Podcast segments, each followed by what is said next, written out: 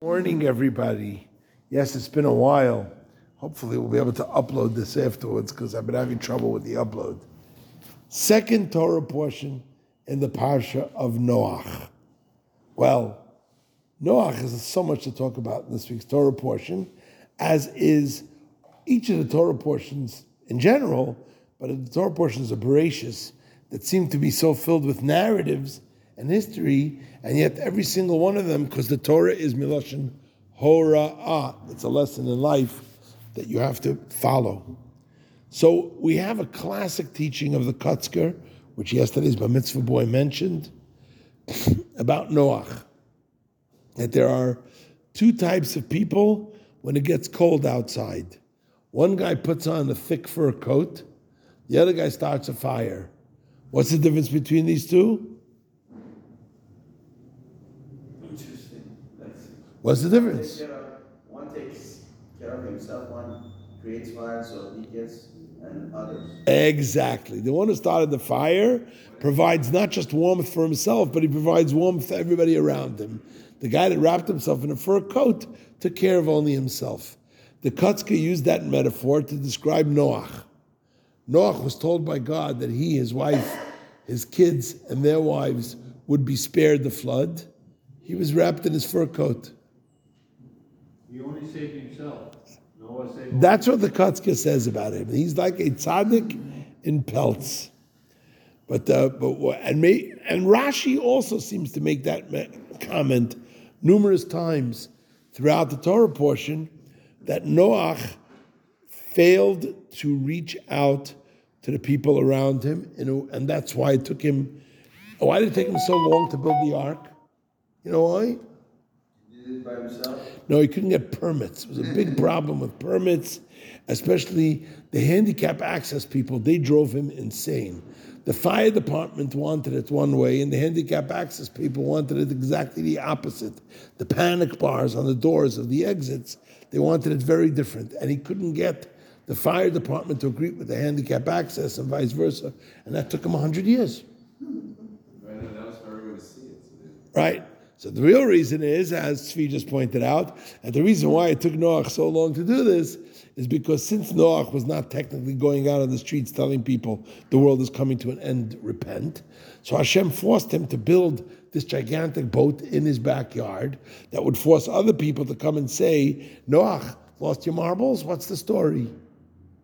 And what did he, And then he would have no choice but to tell that God revealed himself to me, etc. Okay, all this is very nice and very simple in the Medrash. I have just one question. At the end of last week's Torah portion, Noach is born. When Noach is born, he's given a name, Noach.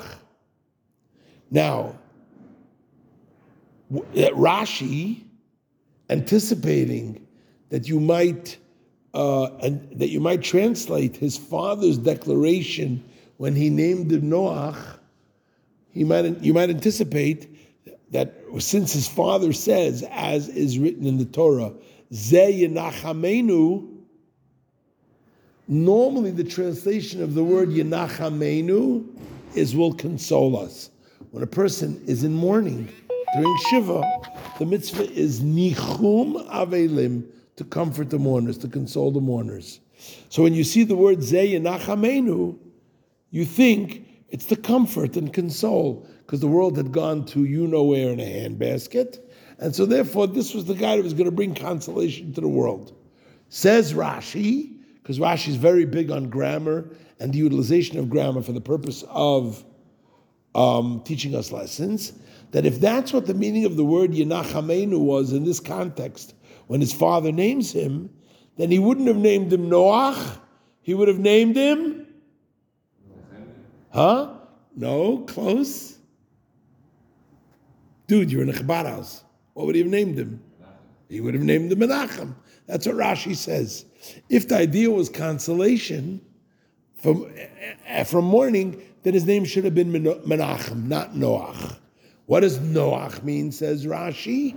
It doesn't mean consolation. And in this context, the word Yenachmenu, it means respite. respite? Respite. Things, life is going to get a little bit easier. Rashi says, What, what, what about Noach was going to make life easier? Says Rashi, Noach was the first person to construct tilling and plowing tools.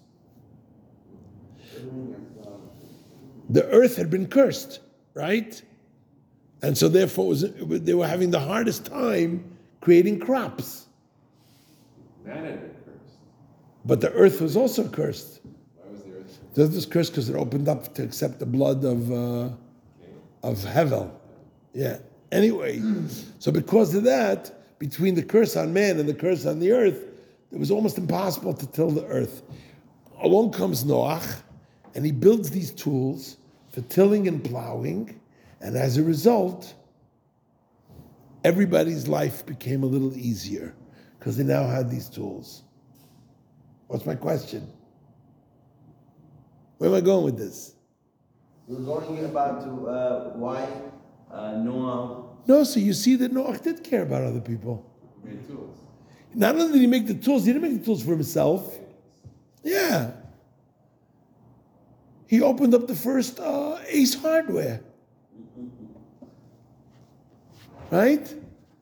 He op- he went and he made he made tools so that everybody had a respite.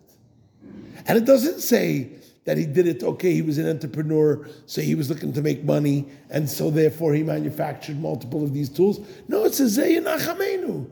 He brought a respite to all of us. So what's the story here? How come when it came to that, he wanted to help other people, and he provided them with all these tools, but when it came to time to do tshuva so that I could spare the world from destruction, was he not there?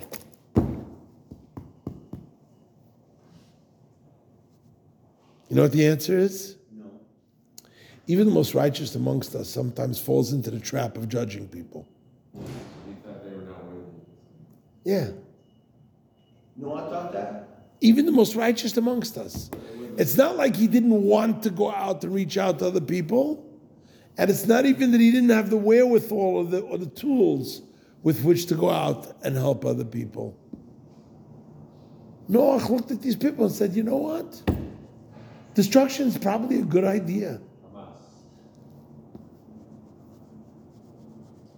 The way construction is. Destruction is probably a really good idea here. Oh, These people, there's no hope for them. And therefore, so he judged them. but Hashem says, don't judge. It's hard. Hashem says, don't judge.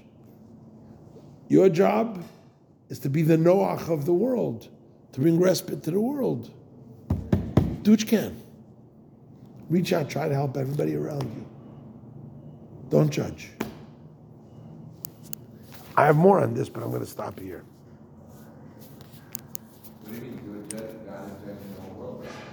That's God's d- department. What was the, the, the famous story that they attribute to Schwarzkopf, even though he never actually did say it, but he could have said it?